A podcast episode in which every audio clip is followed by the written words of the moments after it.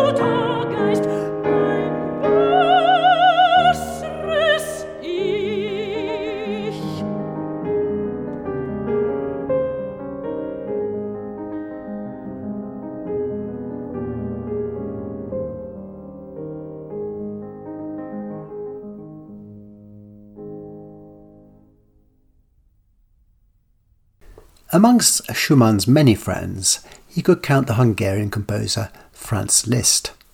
We may talk about this extraordinary man another time, but for now I just want to demonstrate his skills as a transcriber of other composers' works. Such were his outstanding skills at the keyboard. He was actually a bit of a superstar and may well be the first performer to be the target of ladies' underwear launched from an ecstatic audience. Yes, that really did happen. The great violinist Paganini had been similarly idolized, but I'm not sure that reaction had caught on just yet. One of these transcriptions was of the song we just heard. It's a bit of a showpiece with lots of dramatic flourishes and consequently often finds its place as an encore at the end of a recital or perhaps after his own piano concerto.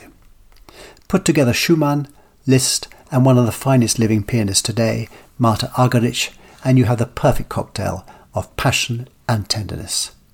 Here she is, playing it as an encore in a live performance.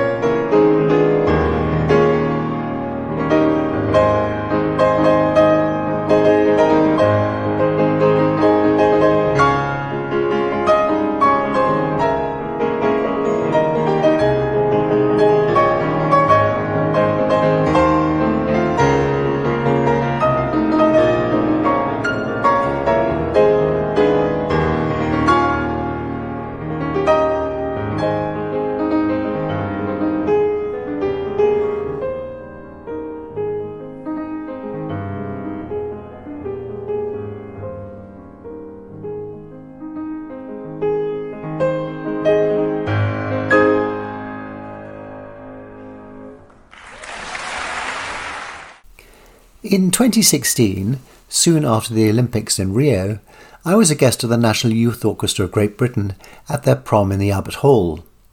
If you've ever attended a concert there, you'll know that the quality and volume of the sound can vary enormously depending on where you are sitting or standing. Over the years, I found myself almost always wishing the music was a little louder. But on this joyous occasion, there were actually moments when I felt myself recoiling from the wall of sound, almost muttering, Do you think you could turn it down a whisker? There were over 160 musicians, aged between 13 and 19, on the stage, and I can say with complete confidence that I have never before heard volume like it anywhere in a live performance. The atmosphere, conveyed by a visible passion for music making by these enormously talented players, encouraged by the conductor Edward Gardner, is not something you would ever forget. I mention the Olympics because I remember quite clearly being struck by the enthusiasm, inspiration, and hope which youth all around the world demonstrated in every event, winner or loser, for the future. So the concert was especially apt in that context. Even more apt was the inclusion of a piece by Gustav Holst, who lived between 1874 and 1934, who, having taught at St Paul's School for Girls in Hammersmith for some 30 years, was a great believer in the community spirit which music can instill. Despite his foreign sounding name, Holst was British of Swedish descent. On the programme that evening was his most famous and best received piece, The Planets, composed between 1914 and 17, a group of seven suites illustrating the moods of each as felt by Holst. Out of the suite, today I have picked Jupiter, the bringer of jollity, and this is actually the very performance I attended. At its heart, it introduces a deeply emotive theme, later set to words by Sir Cecil Spring Rice in I Vow to Thee, My Country. Contrary to some views, Holst was entirely happy and flattered to be approached with the idea. It's believed that the words were found on Spring Rice's desk when he left office as ambassador to the United States in 1918. In recent years, there's been some debate about whether its words make it unsuitable as a British anthem. Well, whatever your views, you can't deny this is one electrifying piece of music. Jupiter demonstrates how happiness and exultation does not have to be portrayed with excessive flamboyance. A stirring theme can do the trick too. It may explain why sometimes we are moved to tears with joy rather than outright laughter. And it sums up so well the emotions I felt watching this orchestra after the Olympics with their common characteristics of youth striving for excellence. A love that never falters forever lurks in the background. Unlike me at the Albert Hall, you're in a position to turn this down a bit, and for the protection of your ears, if you're listening on headphones, it might be advisable. If not, then just turn it up and relish the enormous sound.